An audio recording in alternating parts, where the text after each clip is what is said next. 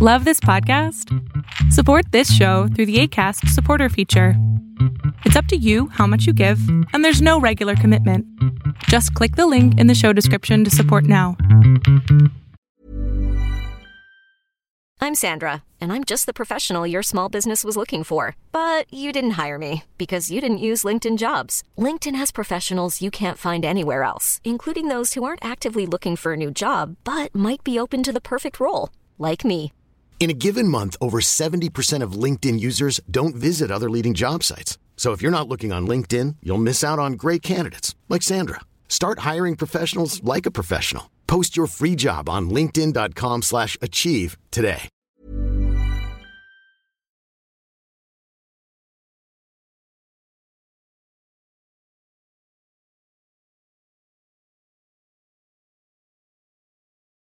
Hello, friends. Welcome to the Tennis and Bagels podcast. And today we're going to be talking about the Australian Open. And this is uh, our recap episode. And there's a lot to talk about. Uh, we have a new major champion in Jannik Sinner and a lot of other storylines, narratives, uh, and interesting things to talk about. And no better guest to do it than the wonderful Hall of Famer and expert analyst Steve Flink. And you guys always love these chats. So, Steve, this is uh, it's great to do this again with you uh, at the start of the new year. Panchit, it's a pleasure to be back with you. And and I, I, I thought this one actually, from start to finish, I guess we had 35 five setters among the men to tie a record. U.S. Open 83 was the other. That was sort of symbolic of what a, a great tournament this was and how many memorable clashes we had. So I know you and I will have a lot to talk about. Yeah, for sure. And it was a tournament that really delivered in terms of storylines at the very top of the men's game, with all the quarterfinalists being, you know, seven of the top eight, seven of the top eight to ten best players in the world, and it really sort of delivered on all fronts. Of course, Jannik Sinner continuing his fantastic form since Wimbledon of last year, and really kind of cementing his himself as uh, someone who's going to win many more majors. I think. Would you share that view? Oh, completely, completely. I, I, I think we're heading toward what I like the most about this is I know that I'm convinced that Djokovic will be examining his rival with Sinner very carefully and trying to figure out what he needs to do in the short term. And they will have over the next couple of years some dandies. And obviously, in and then at some point, you know, Novak is going to turn 37 in in May, and you know, he certainly, I certainly see him playing on through next year and maybe one year after that. But then, when looking at the next decade and beyond, obviously, we have we can eagerly anticipate the so many uh, incredible battles between Sinner and Carlos Alcaraz. So he set the stage for it now because he was a little behind the although he's a couple of years older than Carlos. He Carlos was the one who got on the board first at the majors and won the U.S. Open two years ago and won Wimbledon last year. And so this was, I think, Sinner supporters would say this is overdue. So now he's arrived, and I think it, you know, it, it's going to be very interesting for me to observe what and these three guys, along with Medvedev, it's it's just a, an astonishing top four right now. Yeah, for sure. They certainly separated themselves from the rest of the field. And uh, if we look at Sinner's run all across the board, uh, I guess what impressed me the most is just um, obviously how well he took care of business in the early rounds, because that's always something that for him, you know, we've seen him embroiled in all these five set encounters. And this time we really saw him kind of head and shoulders, you know, beat the players he's supposed to beat in straight sets. And it wasn't an easy draw by any means. I mean, to get through Khachanov and then get through Rublev, and then obviously the four setter against Djokovic, who was off, uh, should be said. Of course, the first, first two sets he himself said was some of the worst sets of, of tennis he's ever played in, in majors. Uh, and then and then of course the final against Medvedev, where he he really uh, you know took care of Daniil after going down going down two sets to love and stayed so calm and composed and found found a way out of it while Medvedev was uh, also feeling it physically, having spent over 24 hours on court. So uh, I, I, look at this as a really positive event for both Daniil and and Jannik, and I kind of don't think of this match for Medvedev like like the one against Rafa two years ago. I think they're completely different situations here. They are. They are. Listen, he can be excused more easily. It, it, it's strange for us to be thinking and saying that this one is more justifiable than the loss to Rafa. But the difference then was that he had a relatively straightforward march through the tournament. He saved a match point in a five set against FAA, but otherwise you know, it wasn't that taxing. He was fresh physically. Rafa's barely played the second half of 2021. So it made Medvedev a pretty big favorite. And then to get Rafa down two sets and Rafa having to play five hours to beat him, uh, that, that, that was crushing because he was almost up a break in the third. He was 3 2, love 40. And that set got away. And then Rafa really dug in, got his teeth into the contest, eventually beat Daniel 7 5 in the fifth. That was he's he's admitted now he's admitted more recently that that essentially ruined his the rest of his campaign that year. He couldn't get over that one. I agree. This one, he psychologically he can deal with it better, and you knew already how to work. You, you're so right to point out to the fact that Sinner was extremely efficient. It's very hard, Vansh, to be losing sets if you lose your serve twice and in six matches on your way to the final. you know, you you're you're somebody's going to have to squeeze you out in a tiebreak, and that, of course, is where he could have been in trouble had he lost the second set to uh, Rublev, and uh, it was five one down in the tiebreak. That could have gotten interesting had uh, Rublev managed to finish off that tiebreak. But that was the only really precarious moment for Sinner along the way. Now, just to return to Daniel a bit, to Medvedev, I'm I'm essentially in accord with you. I don't think he goes away in dismayed or discouraged by what happened because he knew uh, he had really had to earn his place in that final. He'd done it. He'd made two comebacks and two sets to let down, including the semifinal against Zverev. You had three five setters altogether when you add the Hurkacz match in. Only one straight set match, and yet here he was in the first two sets of the final, playing I think two of the best sets I've ever seen from him, especially given the level of aggression missing so little, hitting so hard, forehand up six miles an hour on average. There were so many good signs, and and he it it might have looked desperate at first. People might have looked at him and said, "What's he doing? That's not how he plays." But he he sustained that level really, essentially, even through the third set. I think you know because it wasn't until the end of the third that he got broken at four or five, so, uh, and not for the first time that was only the second time he was broken, but the, the first first time I was up two breaks in the second set at five one one, which by the way I think hurt him. Think it hurt him significantly that he didn't close that set out sooner for yeah. a variety of reasons, but we can get to that. Bottom line is, my only question is, will will Medvedev uh, continue to? Uh, obviously, we saw him moving in on the baseline and return serve a lot, not point in, point out, but he started to do it against, against Hurkacz. He did it at times against Zverev. He did it again in the final. The idea of shifting his position, I think, is great. He needs to be more flexible. He proved to himself that he can do it if he moves in. He can make the returns. He didn't seem to think so prior to that, but I think he learned something. And then the aggressive, harder hitting style from the baseline which is which is designed to have shorter points, and it works so beautifully because he caught Sinner completely off guard. Sinner was astonished at what was coming at him, and he started making errors that he had not made the whole tournament, but understandably so. So I just think, obviously, if Medvedev had come away with a win, if he'd managed to squeeze it out and uh, finish it off in three or maybe in four, where he had a shot in the four two, three all break point, he he would have left there feeling just uh, on top of the world. As it is, he's still feeling pretty good. He's been in the last two major finals. The issue is going to be what happens if he has to play an Alcaraz, uh, a, a Sinner, or Djokovic, any of the other three guys that share the top four level with him in in the next couple of finals that he might play. Is he capable of beating them? I, yes, he is, but it's still going to be he's still going to be hard pressed to do it because you're looking at Djokovic as a 24 time major champion. Carlos has already taken the two biggest titles in the sport, one each the last few years. Now Sinner's on the board, and Sinner has beaten Medvedev now four times in a row.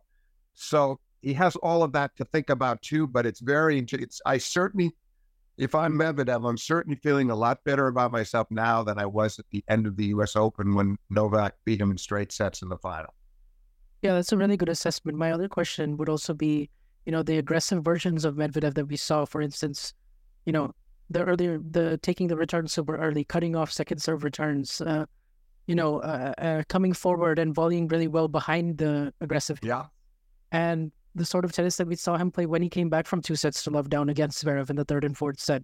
where he managed to be the more aggressive of the two in, in the big moments, and also the first two sets against Sinner, where he just took it to another level. It was like watching a completely different. It was like watching Djokovic play Sinner in the ATP Finals final.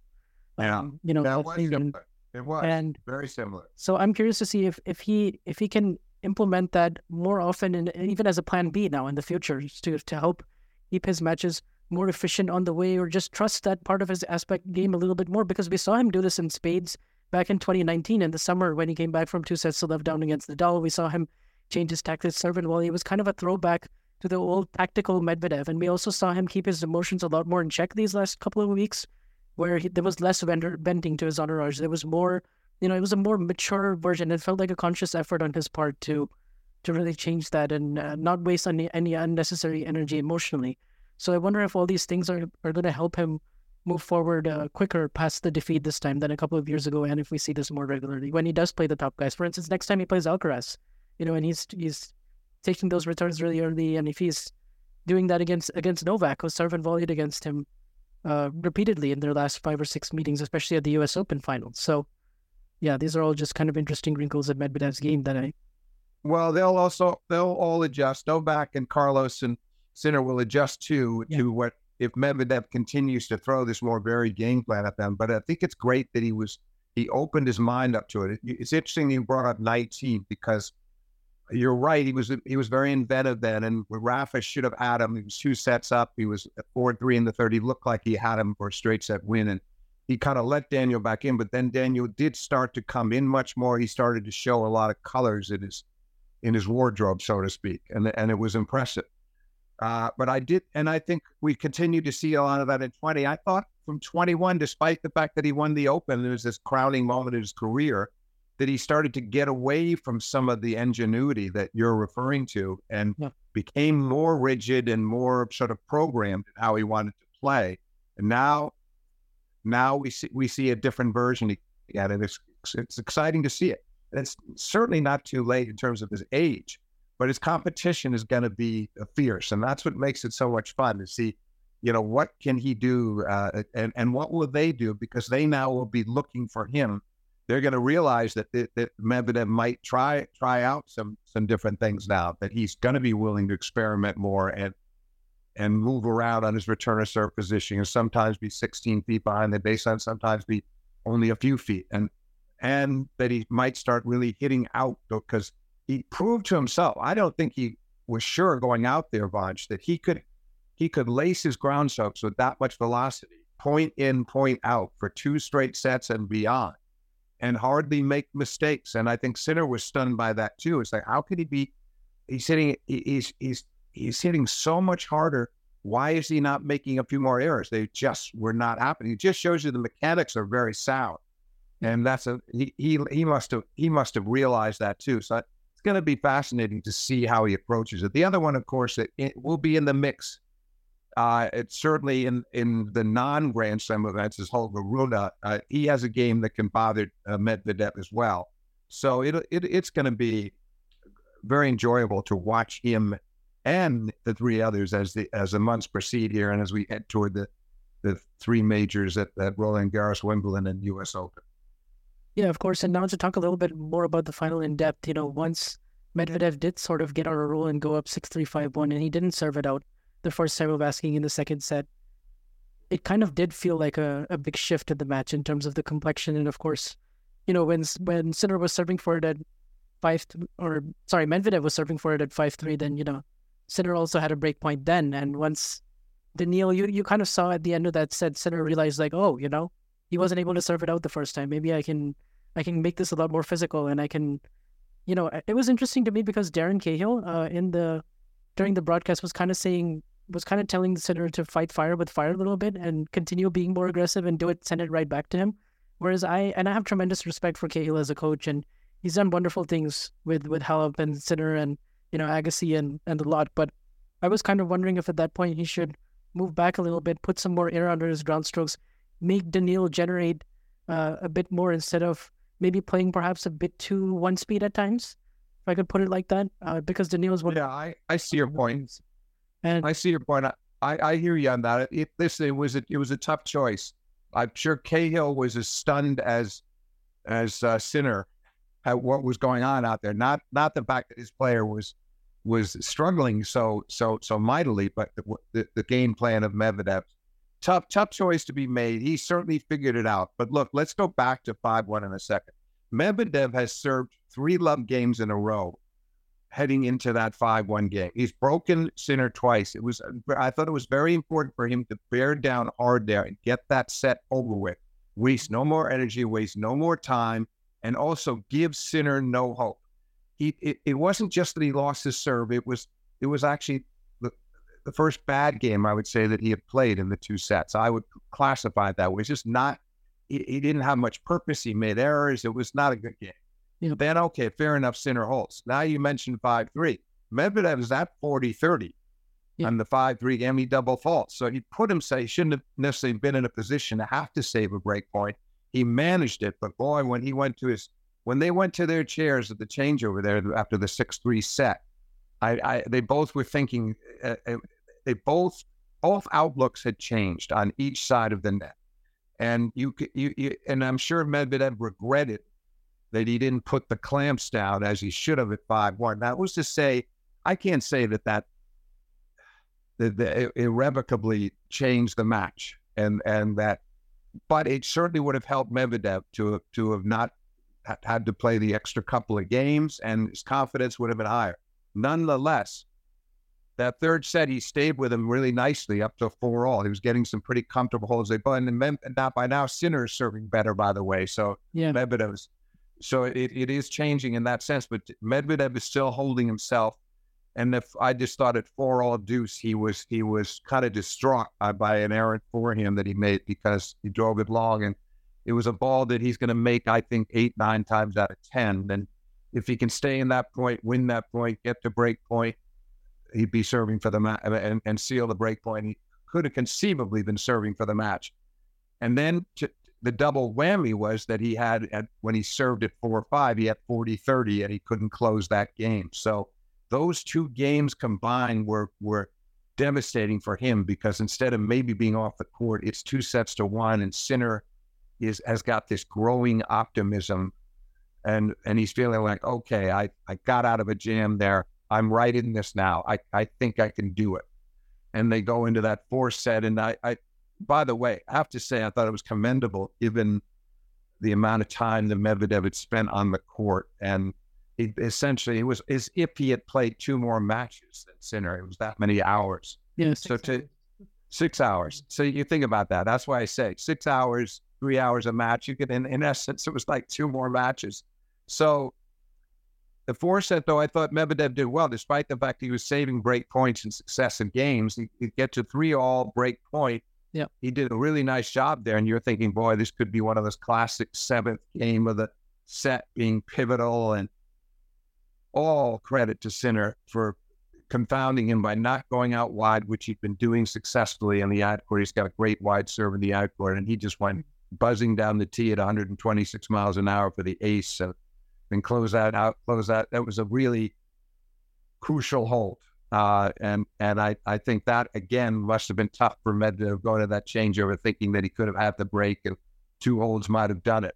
But once again, we see him when he gets to four or five. You know, I'm thinking each time that third and four sets when he's getting to four or five. Okay, you you feel like he's pretty got a decent chance to maybe at least get it to a tiebreaker. And once again, he has 40-30, but this time Sinner really got him back on his heels and uh, with a big forehand, and then stepped in for the swing volley winner and and and he ends up getting the break again. Uh, so it was to think that Medvedev twice at four or five lost his serve. You know, it cost him this, the third and fourth sets. That was that was very difficult, I think, because he had been having a very good serving day. Fact, fact, I would say it was his best serving of the tournament.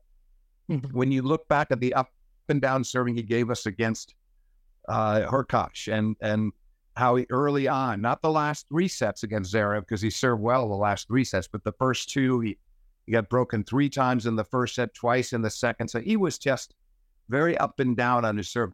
Not so against Sinner. He was serving quite well, but to have it happen at four or five and each of those sets was tough. And then I thought the first game of the fifth set was pretty important because Medvedev pushed hard, I'm at 15 30. They go to 30 all. He loses 39 stroke rally and then another ace, I think a second serve ace from Sinner to go to one love in the fifth. And you, I had the feeling then that Medvedev was going to be hard pressed to stay in. And he played a he played a very kind of a convoluted, not that not with the same purpose and aggression we'd seen from him when he lost his serve at two three. It was kind of a giveaway game. And Sinner took full advantage, served out to 5 2, and then held for the match. A little tension when he served for the match, uh, but he didn't let it get out of hand. He didn't face a break point and wins wins the match with that gorgeous forehand down the line and rifled it down the line for a winner, a classic Sinner forehand winner. And so I, I, think they, they both took something away from it. I, I, I agree with you on that. They both took something away, but uh, for Medvedev, it would have been the most gratifying tournament of, of his career, probably, and the, and the, and and one of the more astonishing majors. If we would have put it up there, maybe even higher than say Carlos winning his three five setters at the 22 Open, where he saved a match point at, against Sinner at the U.S. Open, and then obviously he'd already gone five with Cilic, and he went five with Tiafoe, and he eventually won the final in four. That was fantastic, as was Edberg, the 92 Open, where he had three successive matches down a break in the fifth before beating Pete Sampras in the final. So I, you know, there've been some some phenomenal efforts in that regard with guys winning a bunch of five setters and still being able to pull out the final. If Medvedev had done that after all of the arduous fortnight that he'd endured, it it would have been fantastic. On the other hand, he uh, I, he's definitely in a better place than he was last September. Yeah, that's a pretty good assessment of all the key moments, honestly, in the third, fourth, and fifth, and where the match flipped. Uh, I also thought that Sinner did a really good job with his backhand down the line at points in the third and fourth set. He also did a really good job when it came to winning the longer rallies against Medvedev yes. and kind of waiting him, waiting him out on those, especially the 39 shot rally that he played at. You know, yeah, in that first game of the fifth. Yeah, that well, that's why I mentioned that, and and it was significant. You're right. And it also gets back to your point, Vansh. In, in some ways, he wanted to show Daniel, okay, I can, I, I know you're feeling it. So I'm going to stay with you. I'm going to make you feel every long rally. I, am you're going to know that you, you are being punished, not by me, but by the length, by the fact that I'm staying in there and I'm going to hang in the rally with you. And I think I can, I, I can win these exchanges. And they had many in the match, but that was probably the most important one. And it was a, a, kind of a crushing blow to Medvedev at that stage, who desperately wants to go, get up a break in the fifth after losing the hard fought third and fourth sets. Yeah, and of course you referenced the matches that they played at the end of last year with Sinner winning those those three in the autumn, and I think those are very key in this. In, those are very key in this match if you look at it as a whole, because in Beijing when we saw them play, and there was a couple of tiebreaks then that Sinner won. I felt like that was Sinner showcasing his improved variety and his improved sort of court sense with the you know, serving and volleying and forehand drop shot. And we saw the yeah. more wrinkles in his game along with the improved serve.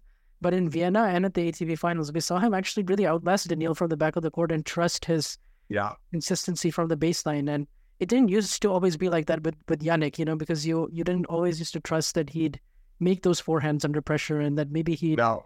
he'd miss he'd overhead on on some occasions from the from the baseline. And I, I feel like that's no longer the case. The controlled aggression is is he's taken that to a whole nother level. He has, Vansh. And he did, by, by the way, you mentioned Vienna. I thought he also did essentially the same thing in Turin. I, he hmm. out rallied him there. Now, it is a different, it's fascinating. The, the other thing we must allude to here Medvedev and all that. So, some guys, some sometimes these players talk about what they want to do, talk about wanting to change themselves. Medvedev did that in, in talking about his demeanor and what he was thinking about in the offseason controlling his emotions. Aside from one dangerous moment, by the way, and I'm sure you saw it against Ruusuvuori when he went down 5 4 in the fourth on serve, but he was upset because he knew he was going to have to serve to stay in the match and didn't thought he, he didn't think he should have been in that position and he was mad that he'd lost the first two sets. So he flung that racket at the chair at the changeover that could so easily have bounced up and hit somebody in the box seats. It could have been a disqualific disqualification moment yeah. reminiscent in some ways of what happened to Djokovic at the 2020 Open, but worse in a way because Novak was sort of a casual, not looking careless. Yeah. And uh, uh, uh where he he kind of hit a ball. He didn't throw his racket. He's, he was smacking a ball that hit that lines person, lines woman. So Daniel could have had a similar moment here. But aside from that, he he was completely on. I thought he did a great job, and when he knew he was upset, he did it, took his bathroom breaks at the end of sets. He did that against Hurkacz. That was smart. Gave himself a chance to cool off, not only physically but emotionally. So, I feel like um, he may live up to the the um, hopes that he has for himself, and feeling he's better off to stay calmer. Because let's face it, he has at times gotten in his own way with with his venting, and it has not done him any good. And he bickers with his coach. His coach, we've had this history of the coach le- leaving matches a few times because he doesn't want to take the abuse, and he doesn't need to do that to himself or the people around him. And and I, I feel like that's the other thing that's going to be interesting. Does he maintain that composure the rest? Because again, then you maybe that's part of the reason why he did so well and and stayed so physically strong through the whole tournament, right up until the middle of the fifth set. You could argue the final, and and I think part of it is he did he wasn't wasting the energy with unnecessary, uh, you know, explosions, verbal explosions, or venting at his corner. Yeah, I totally agree with you, and I hope he keeps that composure because, frankly, I'm, we're still seeing the great size of his personality in the on-court interviews and in the in the press conferences, and I don't think he needs that stuff on on, on the court, and it, it certainly doesn't seem to be helping him. No, and he he he he doesn't, and he he said something like, "I'm not saying that I want to be a better person because I don't know what that means," but it was it was an interesting comment. It was kind of like, "No, I just want to be different. I just I I want to do myself more justice." He's he's he's quite cerebral in his way, and and now it's going to be a question of easier said than done. We got it in one tournament, but what if what if some frustrating things start happening in Indian Wells or Miami? Will he handle it as well? Well, we'll, we'll find out. But I think he he saw the benefit, Sponge, in this tournament of, of of being able to contain his emotions, and and and let's hope that he can maintain that. Yeah, of course, and and it seems to always be the case whenever he plays Zverev that in the in the crunch moments, in the uh, you know, when it always comes down to this deciding tie breaks or the final set, or in many cases like Acapulco, I mean, Indian Wells and Monte Carlo last year, for instance, their matches, and other other situations, it's just you back Daniil to be a bit more clutch in those mo- in those moments and situations, and he kind of you know proved that again against against Zverev, who was so close to winning this match, and essentially had two serves on his racket at five four in the in the yeah he did, and also two sets of love and you know, there were so many precarious situations here for Daniil, and I thought he handled it very well, of course. And then we saw Zverev fade away physically, understandably, in the fifth, and Daniil played a smart fifth set then. So, what do you sort of make of this rivalry? Because they've had so many matches, and only this, this is their first one in a major. And yeah, was yeah, no, I, I, I see it. I agree with you. From his end of the court, it's been commendable because he won five out of six last year. Could easily have been a split. And you mentioned Indian Wells. You mentioned Monte Carlo. I mean, you know, he had his opportunities. Mm. He should have won a couple more times in my view, Zara, but but Daniel was was tremendous under under duress. Yeah. But from from Zverev's end, I think you probably heard him. He he was kind of ma- he was making some comments in advance of this contest, basically trying to say that a lot of those matches last year he was working his way back to the top of his game. Be, fair enough because of what had happened to him the year before at the French. And but unfortunately, this was almost a carbon copy of a lot of those other matches where he put himself in a position to win.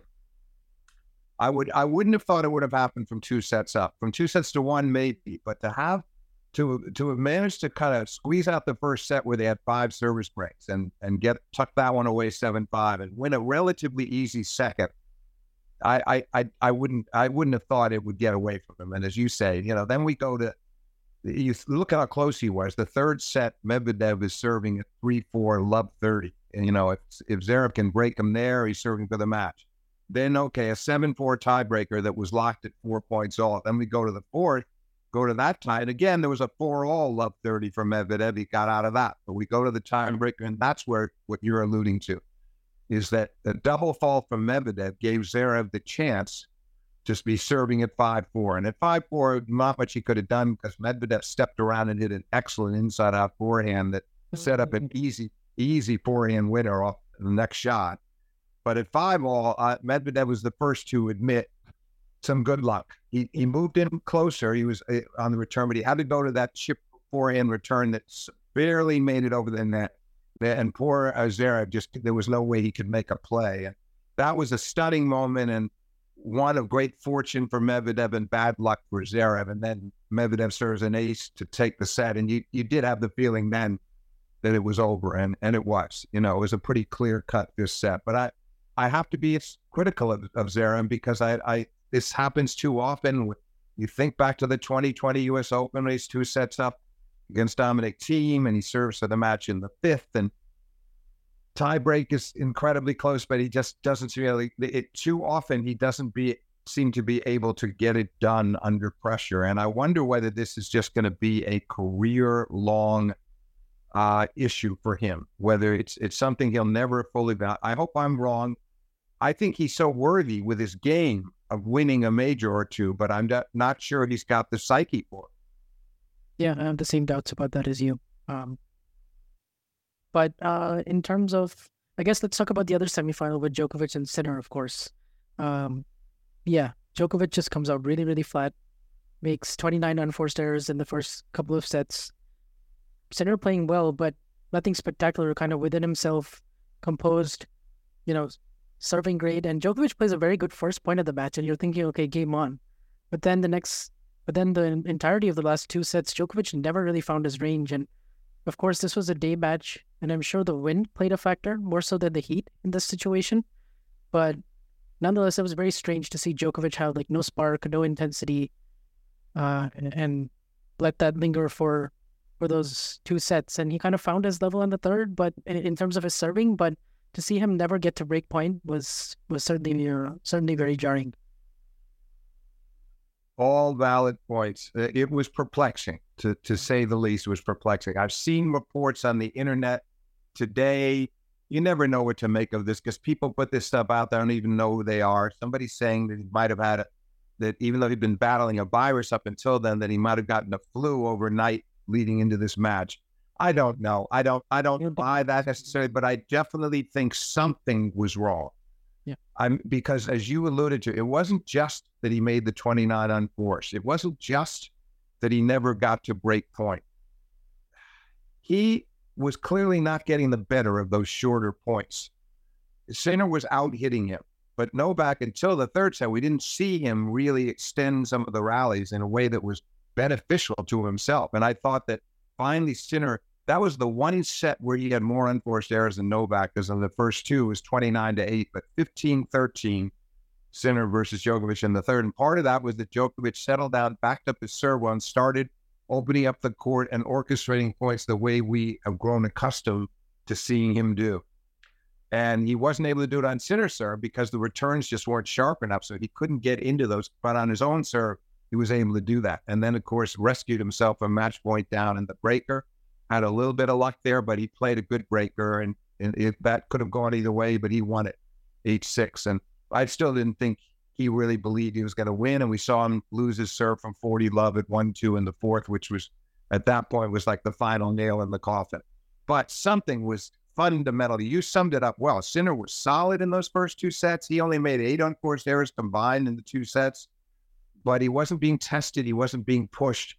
It, and and you kept waiting for Djokovic to either get really angry or at least get animated in some way. And it happened late in the second. He tried to get the crowd a little involved. He was trying to avoid going down two breaks, which didn't happen, as by the way. But it was it still was not the Djokovic we know who with the sense of urgency. I didn't see the sense of urgency. It was just slipping by and somehow and you could see the kind of hopeless, helpless expressions on his in, in his corner with Goran Ivanisevic and the other people in his camp because they didn't feel like there was anything they could do to pull him out of this predicament in the state of mind that he was in.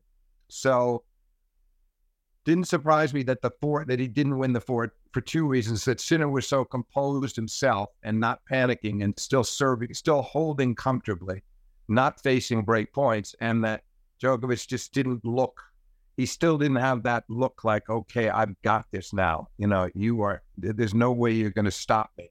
He, he that, that sort of defiant streak in him was missing. Uh, the spark was missing.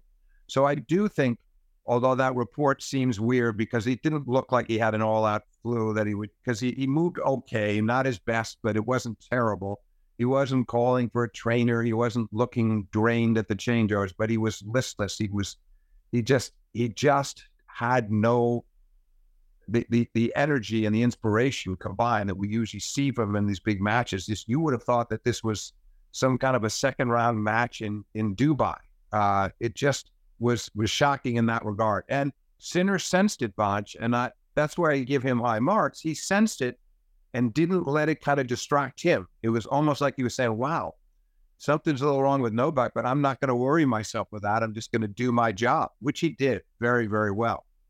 I, I, don't understand why at 58% first serve percentage for Sinner that Djokovic couldn't have had more openings and more chase. Should have been able to do more. We the depth on his returns was not up to normal. So, certainly on first serve returns, but he didn't even do his as good a job as usual on the second serve returns. And when service games of your opponent are flying by that quickly and you're barely getting the deuce, maybe a couple of times at deuce, then that that, that just created that that just put him under under a, a, a kind of pressure he didn't need, and and I, I just think it, it, it, everything sort of spiraled on him. Everything got out of hand, and he uh, he did well to take the set. At least he saw he salvaged It could easily. He was down break point at the start of the third. It could end, have ended up being a one, two, and four match, which would have been even harder to take. But on the other hand, uh, he, he, doesn't get. The, there's no real encouragement in losing 6 1, 6 2, 6 7, 6 3. You know, you still feel like you were soundly beaten. And given the fact that the two matches that he lost to Jannik late last year in that 12 day. Even when we're on a budget, we still deserve nice things. Quince is a place to scoop up stunning high end goods for 50 to 80% less than similar brands. They have buttery soft cashmere sweaters starting at $50 luxurious Italian leather bags, and so much more. Plus, Quince only works with factories that use safe, ethical, and responsible manufacturing. Get the high-end goods you'll love without the high price tag with Quince. Go to quince.com/style for free shipping and 365-day returns. Hiring for your small business? If you're not looking for professionals on LinkedIn, you're looking in the wrong place. That's like looking for your car keys in a fish tank.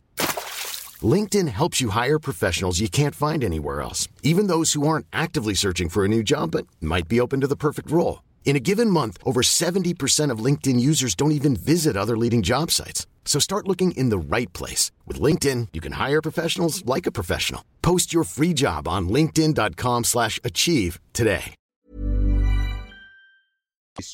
Span that they played three matches where he won that finals of Turin so so convincingly, but lost a tiebreaker in the third to Sinner in in the round robin at Turin, and then when they played the last time the, of the year in Davis Cup, uh, Sinner was serving at four five, love forty in that final set, triple match point down. So it's hard to understand how you could go from that, where clearly he showed he he had the ability to beat Novak and, and close matches, to something like this that was just completely one sided for two sets. And it, to me, it was just the willpower, determination, professionalism of Djokovic that, that enabled him to salvage the one set.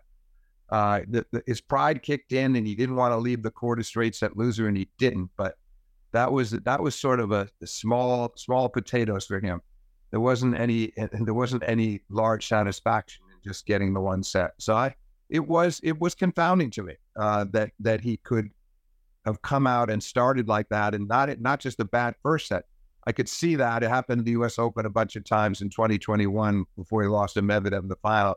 But then something kicks in by the start of the second, and you you feel like he's starting anew, and he's put that behind him, and he's determined to get his to get his, himself uh, drive himself into the match. It just did, it didn't come close to happening here, and you can't spot Sinner a two set lead like that. It was it, it I, I it, it, it was asking too much to come back from two sets of love down against 22 year old who's this good, who's going to be a contender for number one in the world this year. Uh, you, you can't give him that kind of leeway. Yeah, for sure. And it was also surprising to see when it was 1 2, you know, and 40 love, and he tries he, right one shot, and it was a very good drop shot. Sinner got to it and countered it with a really nice forehand redrop angle of his own. And then after that, Djokovic just really gave away the rest of the game with the with unforced errors, four in a row. They did.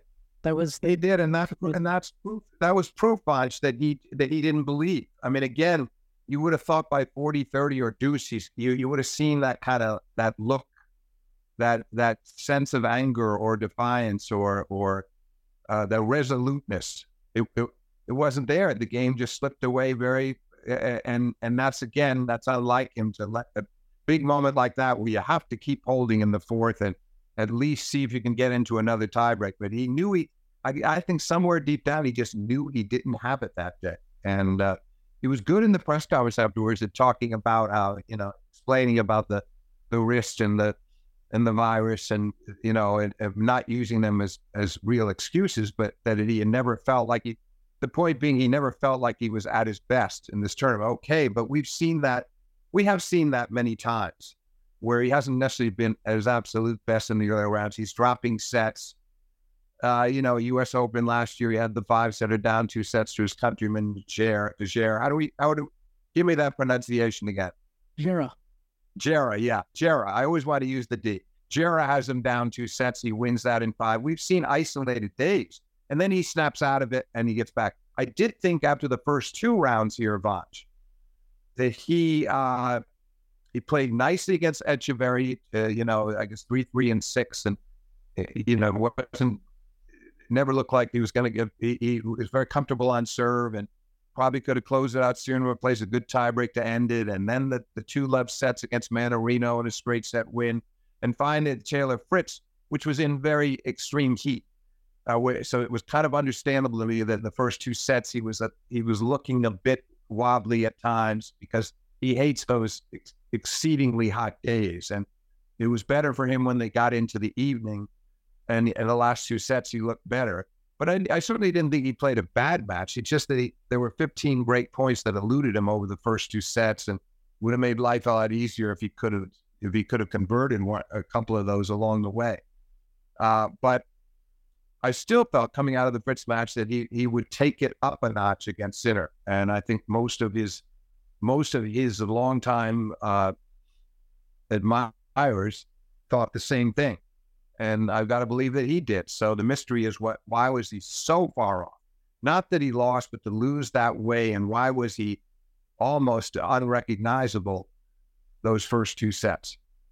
Yeah, I thought after the the third and fourth set against Fritz that you know he would be able to sort of flip that switch and raise that level uh, and yeah those first two couple of sets at least more competitive. I mean, it is worth noting, of course, he had the wrist issues coming into the tournament as well, and there was definitely a factor in his loss to de Minaur at the United Cup, and we saw it, it bother him a little bit along with the cold and sickness in the early rounds, and his forehand looked very shaky against Prizmic at times, and especially against Popyrin, where you know he almost went down two sets to one. But like you said, I mean, we've seen him drop sets early on in oh yeah in first weeks before, and it happened like. But I also thought, hmm. I, I thought in those first couple of rounds that there was something still going on with the wrist. I really yeah. did. I didn't like the way he was hitting his forehand in those first two matches. Yep. Something there was something a bit inhibited about it. You felt like there were times he could have unloaded it and unleashed it the way he has done so well the last few years. And there was a certain caution and certain inhibition. So I felt like that was part of what was going on in those two matches. But then I felt like from Etcheverry on, yeah. physically, I thought physically, I didn't see any signs left of the wrist being an issue, and he was. I thought the forehand was much better, and uh, yeah, I thought he was perfectly positioned to peak, and that they'd have another great match. I mean, obviously, Sinner was in in sparkling form himself the whole tournament, but uh, it, it it was it was it was quite quite remarkable the way it unfolded those two sets. And I'm sure he'll be analyzing it, trying to figure it out. I certainly think he'll come back with a real. When you lost three of the last four to a key rival like that, you really want to make a move. You know, he'll want to sort of get his get back at him, not in a personal way, but he'll want to reestablish himself in the rivalry and say, "Hey, you know, don't think you've got me now because you don't." And it'll be really interesting to see how he plays him and how how well his nerve holds up whenever they next meet, whether that happens to be Indian Wells or Miami or somewhere in the clay court campaign or Roland Garros, who knows what, uh, if they could meet a bunch of times conceivably. But I do think it's very important for Djokovic to kind of get back in there. I thought it was important when he beat him in the finals of Turin because he didn't want to lose to him twice in a week. And then a bit jarring when he lost Davis Cup, but it was just such an, it was almost freakish. It was phenomenal what Sinner did. But how many times could Djokovic lose to anybody? uh, when he's got triple match point, you know, and, and uh, even even a big server. So I, I feel like now it's reached a kind of a, a, a, crucial juncture for him, and it'll be really I I think he'll respond well. I mean, I think he now will start to treat Sinner in his mind the way he started to treat Carlos in his mind last year, where he he began to look at Carlos as a really key rival. And he took the he took he didn't like losing that Wimbledon final and he fought back to win that that stupendous clash in Cincinnati where he saved a match point and eventually won it in a third set tiebreak, then beat him again at the end of the year. But you could tell how much respect he had for Carlos. He now surely has the same kind of respect for Sinner and has to look at Sinner as being on exactly the same level at this point, maybe above. Yep. And look at him as his maybe right now as his foremost rival. Yeah, I totally agree with all that. It'd also be interesting to see what Sinner does on clay because uh, Yes. Yeah. we haven't. You know, we we've seen him make a Roland Garros quarterfinal in 2020 uh, and play Rafa really tight. And last year he was Yeah. he was at Monte Carlo, and he's certainly very capable on the clay. But we just haven't seen it for a full full stretch yet. And I assume he'll have he'll be pretty successful on all surfaces because his his game just feels uh, that well rounded right now. I completely agree. There's no reason why he can't uh, do better on clay than he did this past year, uh, uh, the last couple of years. And no, I think I, it's not necessarily going to be his best service, but there's no reason he can't perform well on clay. But mm-hmm. certainly, the upcoming hard court tournaments, he's gonna he's gonna be a tough man to beat. In Indian Wells and Miami, and certainly when when again back on the grass, he showed at Wimbledon what he could do there, getting to the semis, losing to Djokovic, and then there'll be a long stretch on hard courts over the summer, right through the U.S. Open and Yeah. indoors in the fall. So there's even if he doesn't have a great clay court campaign, and I, I think he will do do okay. But even if he doesn't, I think he's going to do so well everywhere else that that will uh, you know he'll compensate for it if that's the case. Yeah, for sure. And then of course we still have to talk about Alcaraz, who, you know, Yeah, got to the quarters, and uh, you know, obviously his first time being in Australian Open as a as a top contender in a couple of years because he missed it last year due to injury. But uh, for him, you know, he he looked so good against Kecmanovic in the fourth round there, and you know, I was kind of anticipating that he would carry that form on uh, into the quarters against Zverev. I was expecting a certainly a much tougher match than when Zverev and Carlos faced off at the U.S. Open, of course, because Zverev was still feeling it physically after the match against Sinner. Uh, tight five, physical five setter that those two had there, but in in this match, I was sort of surprised by it. Was it? I was also I was sort of surprised by both things happening at the same time in a way, kind of similar to the Novak match in terms of its trajectory and and how it went the the first couple of sets. But this time it was Zverev just serving lights out, like eighty five percent. Wow, you said it. Yeah, you that's the key. He was he was serving lights out. Carlos couldn't get on track. Carlos was a bit wild off the ground at times. I can understand why he, he and, and the thing was that Zverev was so good also from the baseline. The, the the great serving gave him a little extra confidence in his ground game, and he fed off of Carlos's pace. His forehand was as, about as good as I've ever seen it in a for a match of that length of four sets and it was particularly good going down the line, approaching down the line off that forehand. He just had such certitude when it came to the forehand. Yeah. But you're right. Let's get back to Carlos. You're right in the sense you still don't expect to see him lose two sets, one and three. He had his opening in the middle of the second set to go up a break, and he couldn't take it. And then Zverev ran out that set. Carlos did a wonderful job of hanging in the third from five two down. Zverev serves forward at five three and two aces two aces took him to 30 all. I thought he might end it there, but Carlos didn't panic. He got the break and he held from 15 30, and they go to the breaker. And Carlos played a, just a, an extraordinary tiebreak from from after losing the first two points. He won seven points in a row, five of them with outright winners.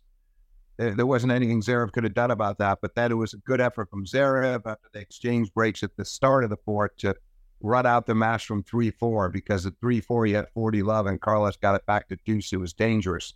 Zverev managed to fend him off in that game and then closed it out. Yeah.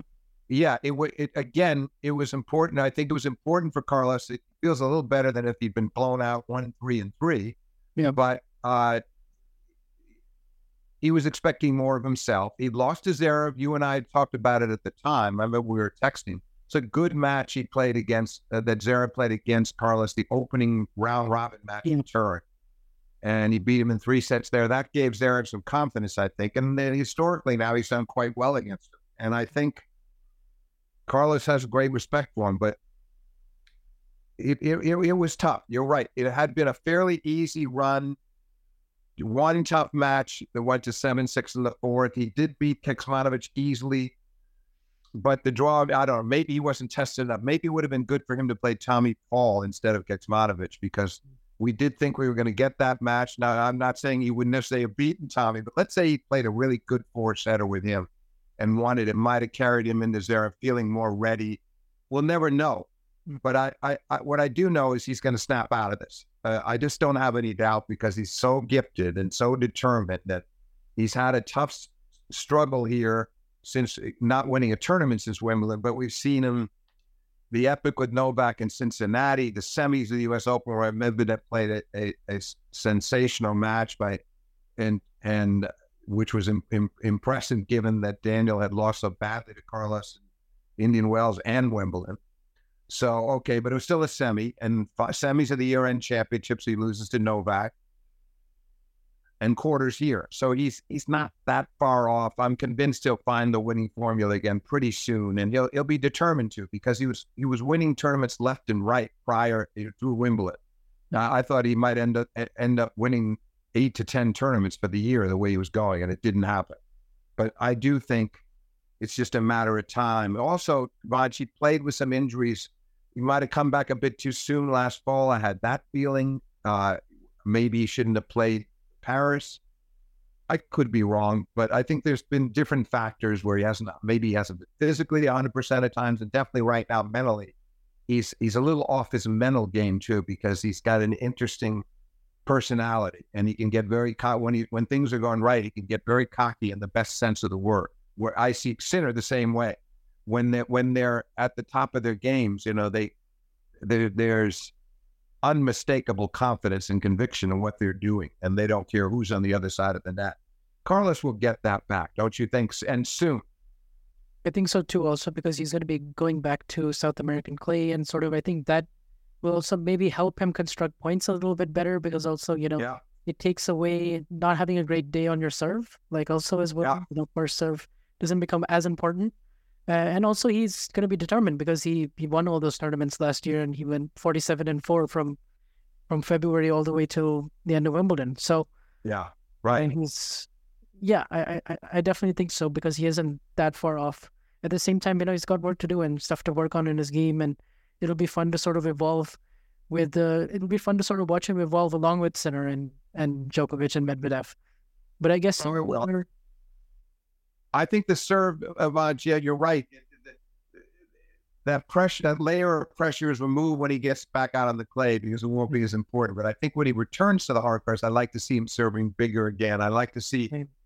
I, I, I think that he and, and Juan Carlos need to address that because there's some matches. I mean, like the Zverev match, where as great as Zverev served and played, because he was magnificent up both on serve and from the baseline uh, Carlos needs to do a better job of holding. You got to at least literally hold up your end of the bargain and stay with him. And he got blitzed in the first, and you know, then and again in the second, lost to serve a couple more times in the fourth. It's like it's just it. You at this level, you can't get away with that. I I don't think. I, I don't think he can at least. And so I think that needs to be addressed. You know, yeah. it, I'd like to see him get back to the point where it's pretty hard to break him in a match, where you know he lose, you know, maybe in a four set match, he only loses his serve once. I'd like to see more of that from Carl, more dominance on serve, more easy holds and, and fewer breaks. Yeah, for sure. The first serve efficiency is like the one thing you can point to in Alcaraz's game that's kind of lagging behind the rest of it.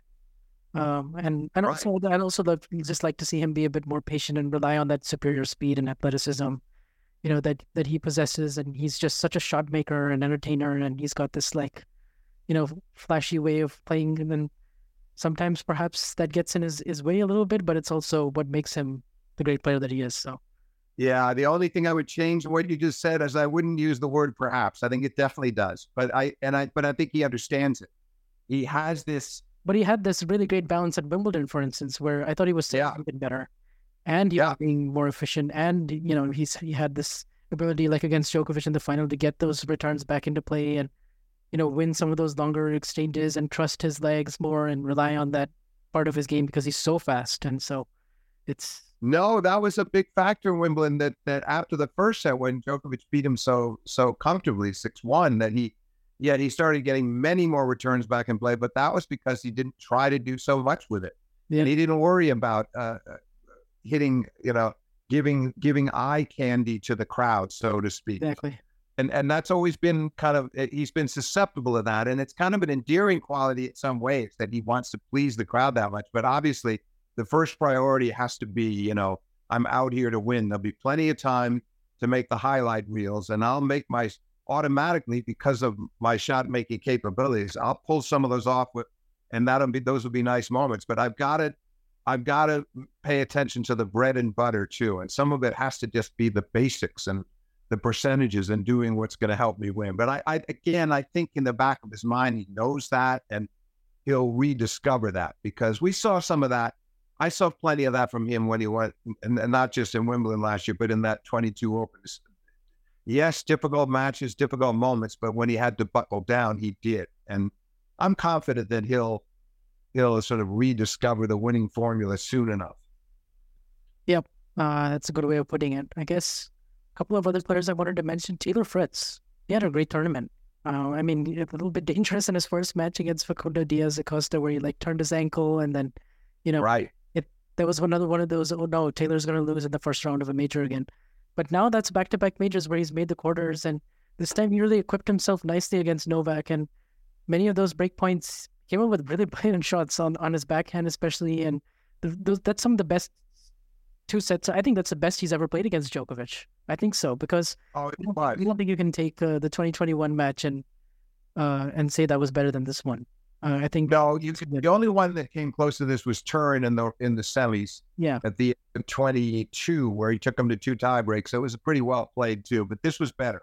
This was even better. And and uh, I agree. Second straight quarter, high quality. Actually, what I think happened was that because eh, he paid the price for the back. You're right that on the break points he was he was phenomenal at times in his ability to just sort of forget about the pressure and go for it. And his backhand with he was surprising Djokovic by coming up with these big shots because Novak thought it was going to be enough to just play a nice deep return down the middle and work the point and coax some kind of an error, but he was that was not happening. So he fends off those 15 break points across the first two sets, and it was almost every other service game that that uh, Taylor was under this kind of duress. But then by the time we got to early in the third, I think he was physically spent. I think Novak had, you know, he, he had worn himself out. Novak had worn him out because I think there was a big difference in his legs and the quality of his play. And and then Djokovic also stepped his level up. But I agree. Listen, he also beat Tsitsipas. It was a good win for Taylor. And Yeah. and so I feel like I feel like this was vindication for everything that's gone on with him the last couple of years and any of us who might have been saying that maybe he had his peak work was was done. And no i think at this point i see him sort of hanging around the bottom of the top 10 if he made a move higher all i i give him i would i would i would be uh, very impressed. But i certainly think he can hold his ground because that was that that was a more impressive major than the us open last year by far Yeah, by far. And then he's got the sport hand drop shot as well, which I like that he's using that a lot more because he's Nice. he's kept coming forward. But I like the the addition to that as well. And he's, he's of course got the fighting spirit. The backhand is great. One of the best ball strikers. Obviously, he's never going to be an elite mover, but he's done the best that he can in terms of maximizing those abilities as well. And I love the Tsitsipas matchup for him. You know, for him, it's a it's a good matchup just because he can target that. It's a kind of an easy easy kind of game plan for him to implement in his mind. He might not always win, but I but I think you know, he definitely showcased that, uh, that that was his first time ever beating a top 10 player in a major. So, Right. No, I was impressive, and and and Tsitsipas had been finding some form after the first round. And so coming into it, I was giving him a slight edge because I thought that he was here. He was back, and it's always been his best major, and he's the runner-up last year, and so I was giving him the slight edge. And Taylor ended up winning fairly comfortably in four sets. It was a great effort. So yes, he should come away feeling very good about himself and ready to ready to to uh, move on with the rest of the year successfully. And I could see him even having slightly better results than he did in 2023 based on this form. And you mentioned the mobility. I, I, I for him, that's as well as- I've ever seen him move. And I think he's also getting more aggressive on his back and missing fewer forehands. That his level was quite high. It was, it was for sure. And of course, we're still waiting for that Grand Slam breakthrough for Holger Rune. He's showing it in be- in best of three, first half of last year all the way till Wimbledon. Then got hurt with his back, and then you know we we didn't really see him put it together again until you know a couple of good showings in the Paris and ATP finals, and you know this one this just kind of showed that he's got some work to do still, like you know physically and mentally, just too many ups and downs and dips in terms of his his overall level, and came up against a really inspired opponent in Arthur Cazaux in the second second round. But you do sort of wonder, is he going to be able to manage his emotions and nerves, uh, and physic and the physical issues that we keep seeing him him have in in other in the other three majors uh, this year, or if it's just he's got to take his time to grow, just like Sinner, and maybe in two or three years he'll be winning a major. Yeah, but I think Vansh, I always felt that Sinner, he's had some moments in the major, some disappointing performances in the majors up until Wimbledon last year. But I never worried, I never worried too much about him in best of five. I still worry a lot about Rune, right. and here's another example. And it, it it's he ended last year, as you know, he was playing much better tennis once Becker came aboard, and and you know he played a great match. He played really quite well against both Novak and Sinner, in, even though he lost those matches in Turin. I I thought he'd recovered the form that made him such a standout in the first half of the year. Mm. So, and I still think he can get that back. And no reason that in the Indian Wells and Miami and, and certainly on the clay that he can't do some great things again. But I'd like to see him be more of a factor. I mean, he did play well at Wimbledon to get to the quarters, and then Carlos took care of him pretty comfortably and straight. Didn't play a, a, a terribly good match there. Yeah. Uh, but I, I, I, that was that was almost an exception to the rule. I'd, I'd like to see him. He should be somebody that's a threat at the majors right now. He he has not yet shown us that, but he should be. So he, he, it's going to be very revealing what he does in the last three majors of this year. Oh, somewhere along the line, he's at least in a semi. Yeah, for sure. Because now you see Jannik win and, and Carlos win, and you better believe that he's, you know, gonna want to be getting up there in terms of them and professionally, of course, uh, you know, with those rivalries. Uh, oh yes, I agree. I agree, and he sees himself, you know, in in the same room as them, right, among the elite. But he's got to prove it now, and and the ability's there. I've, we've seen him play fantastic best of three set matches, but I I want to see now. I was disappointed in this one. I thought we'd see more from him in Australia than we did, and hopefully, uh, uh, across the coming months, he's gonna he's gonna uh, figure some things out, and Becker could help. Yeah, and of course, speaking of figuring things out, my God, has Aryna Sabalenka gone through a really, really great transformation the last couple of mm-hmm. years. I mean, from double faulting left, right, and center at the start of 2022, and you know, a serving underarm to now being displaying this controlled aggression, you know, on the biggest stages and so consistent in the last six majors, getting to the semis every time and putting herself in these positions at all four majors. And I mean, you have to say right now, this this kind of level, I guess, you know, particularly the the impressive match being the one that she played against Coco and reversing that result at the U.S. Open, but also just the way she barely dropped games in a lot of these matches, and you know, was so impressive in the final. And what did you sort of make of her two weeks here in Melbourne because it was really dominant? You summed it up beautifully. I I uh, I thought the moment of truth, you might say, was that what was the end of the first set against Coco. Was coming from 2 5 down to lead 6 5, 30 love. Coco got a bit surprised by a deep return down the middle from Sabalenka, and she sort of framed it off her forehand. And then she missed a few more shots, had a couple other forehand errors later in the game that were costly. And good effort. But but what it also showed. So I was a little. I'm a little critical of Coco for not serving it out, but I'm even more impressed the way Sabalenka uh, maintained her composure and then carried it in, carried it in and through the tiebreak where she played nearly an impeccable tiebreak. And then they go to four all the second, and she she runs it out from there. So I it was she's so mature now. You kind of alluded to the key points with her this is somebody that was completely confounded on her serve and getting the likes of Philippoussis, anybody she could find and try to help her with the serve. She did. She was she was at a crossroads. She solved that. She barely serves doubles anymore. You said you used the phrase controlled aggression, which is the perfect way to describe her ground game. Because now, you know, she's hitting out freely, making very few errors. There's no reason, Vansh, that Sabalenka can't win at least one more major this year. It's mm-hmm. possible too, but I think more likely one. Asking her to win two is asking maybe too much, but I expect her, I guess, based on this form and assuming there's no injuries, given the consistency you alluded to with these last six majors in the semis, I expect her to finish this year ahead of Iga at, at number one in the world.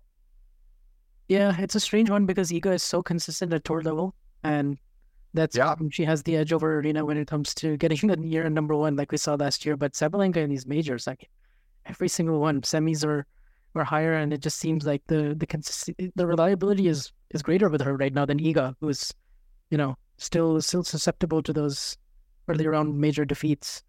Yes, but he wins. It's a good point about week in, week out with Iga. It's true.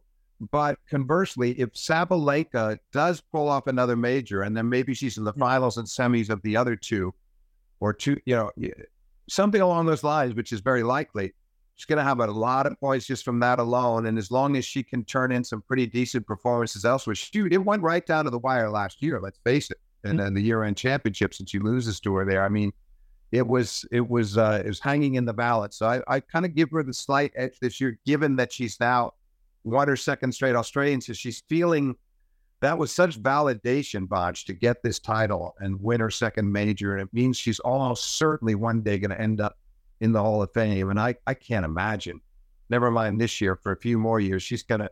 She's to be. She's to have a bunch of major titles in her collection, and it's impressive to see it because she was so frantic is the word I always think of with her. You just felt like she could implode at any time in her matches. And the serve was such a serious issue with her. And then when that would happen, it would carry over into her ground game. You know, it's understandable. It would be sort of a domino effect, but that's that's gone now. That's totally gone. The stability.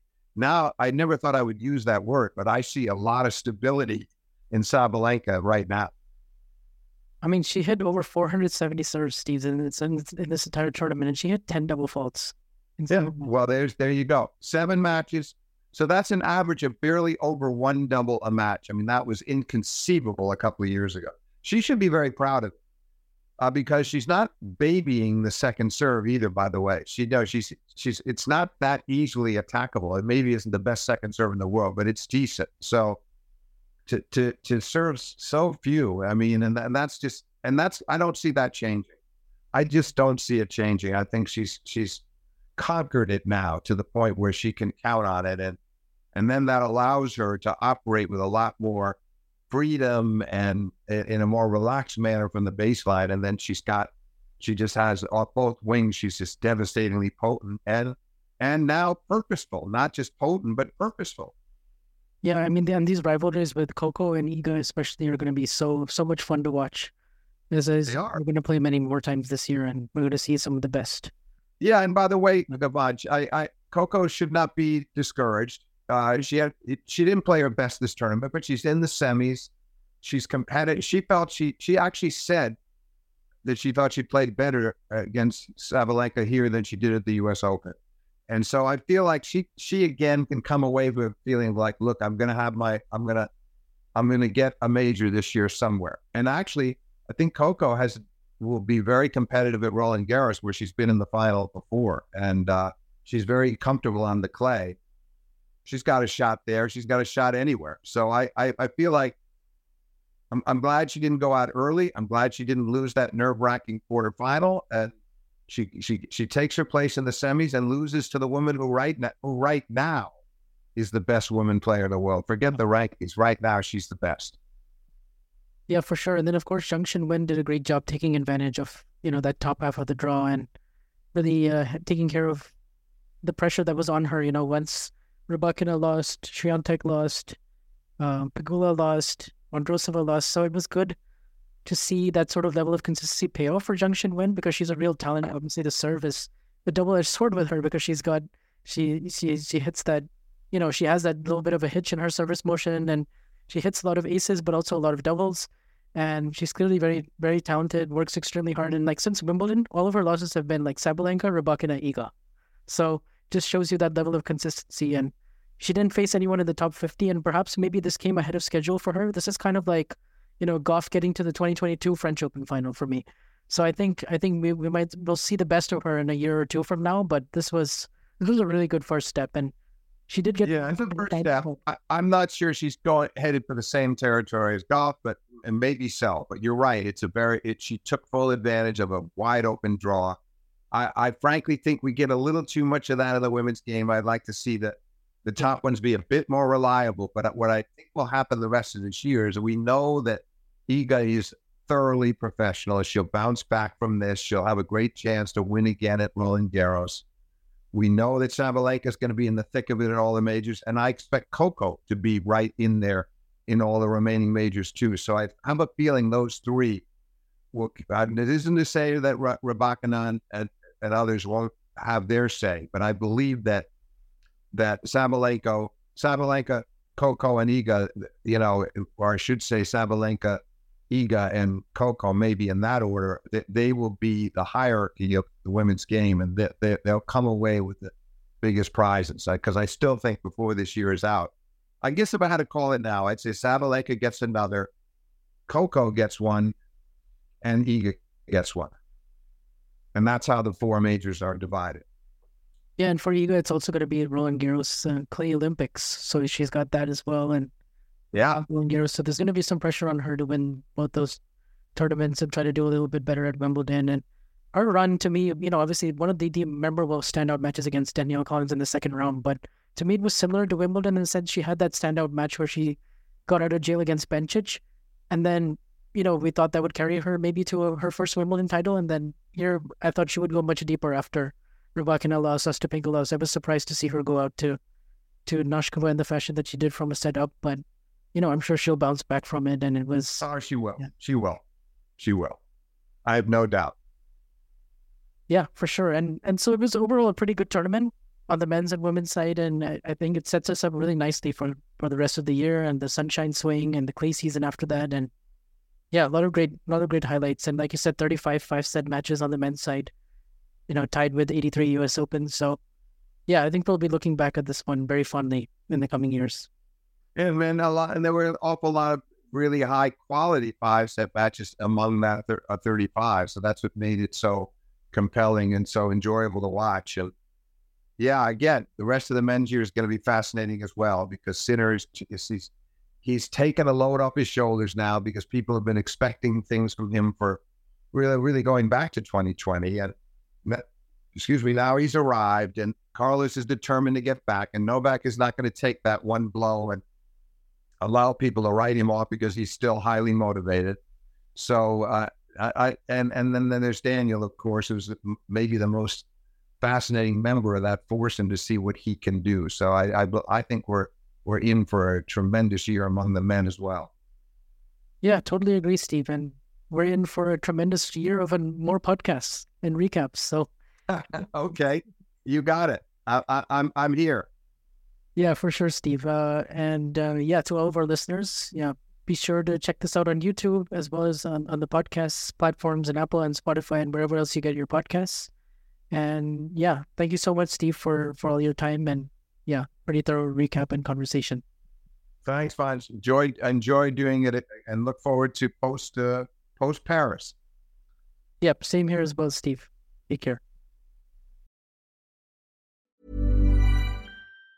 Planning for your next trip? Elevate your travel style with Quince. Quince has all the jet setting essentials you'll want for your next getaway, like European linen, premium luggage options, buttery soft Italian leather bags, and so much more. And it's all priced at 50 to 80% less than similar brands. Plus, Quince only works with factories that use safe and ethical manufacturing practices. Pack your bags with high-quality essentials you'll be wearing for vacations to come with Quince. Go to quince.com slash trip for free shipping and 365-day returns.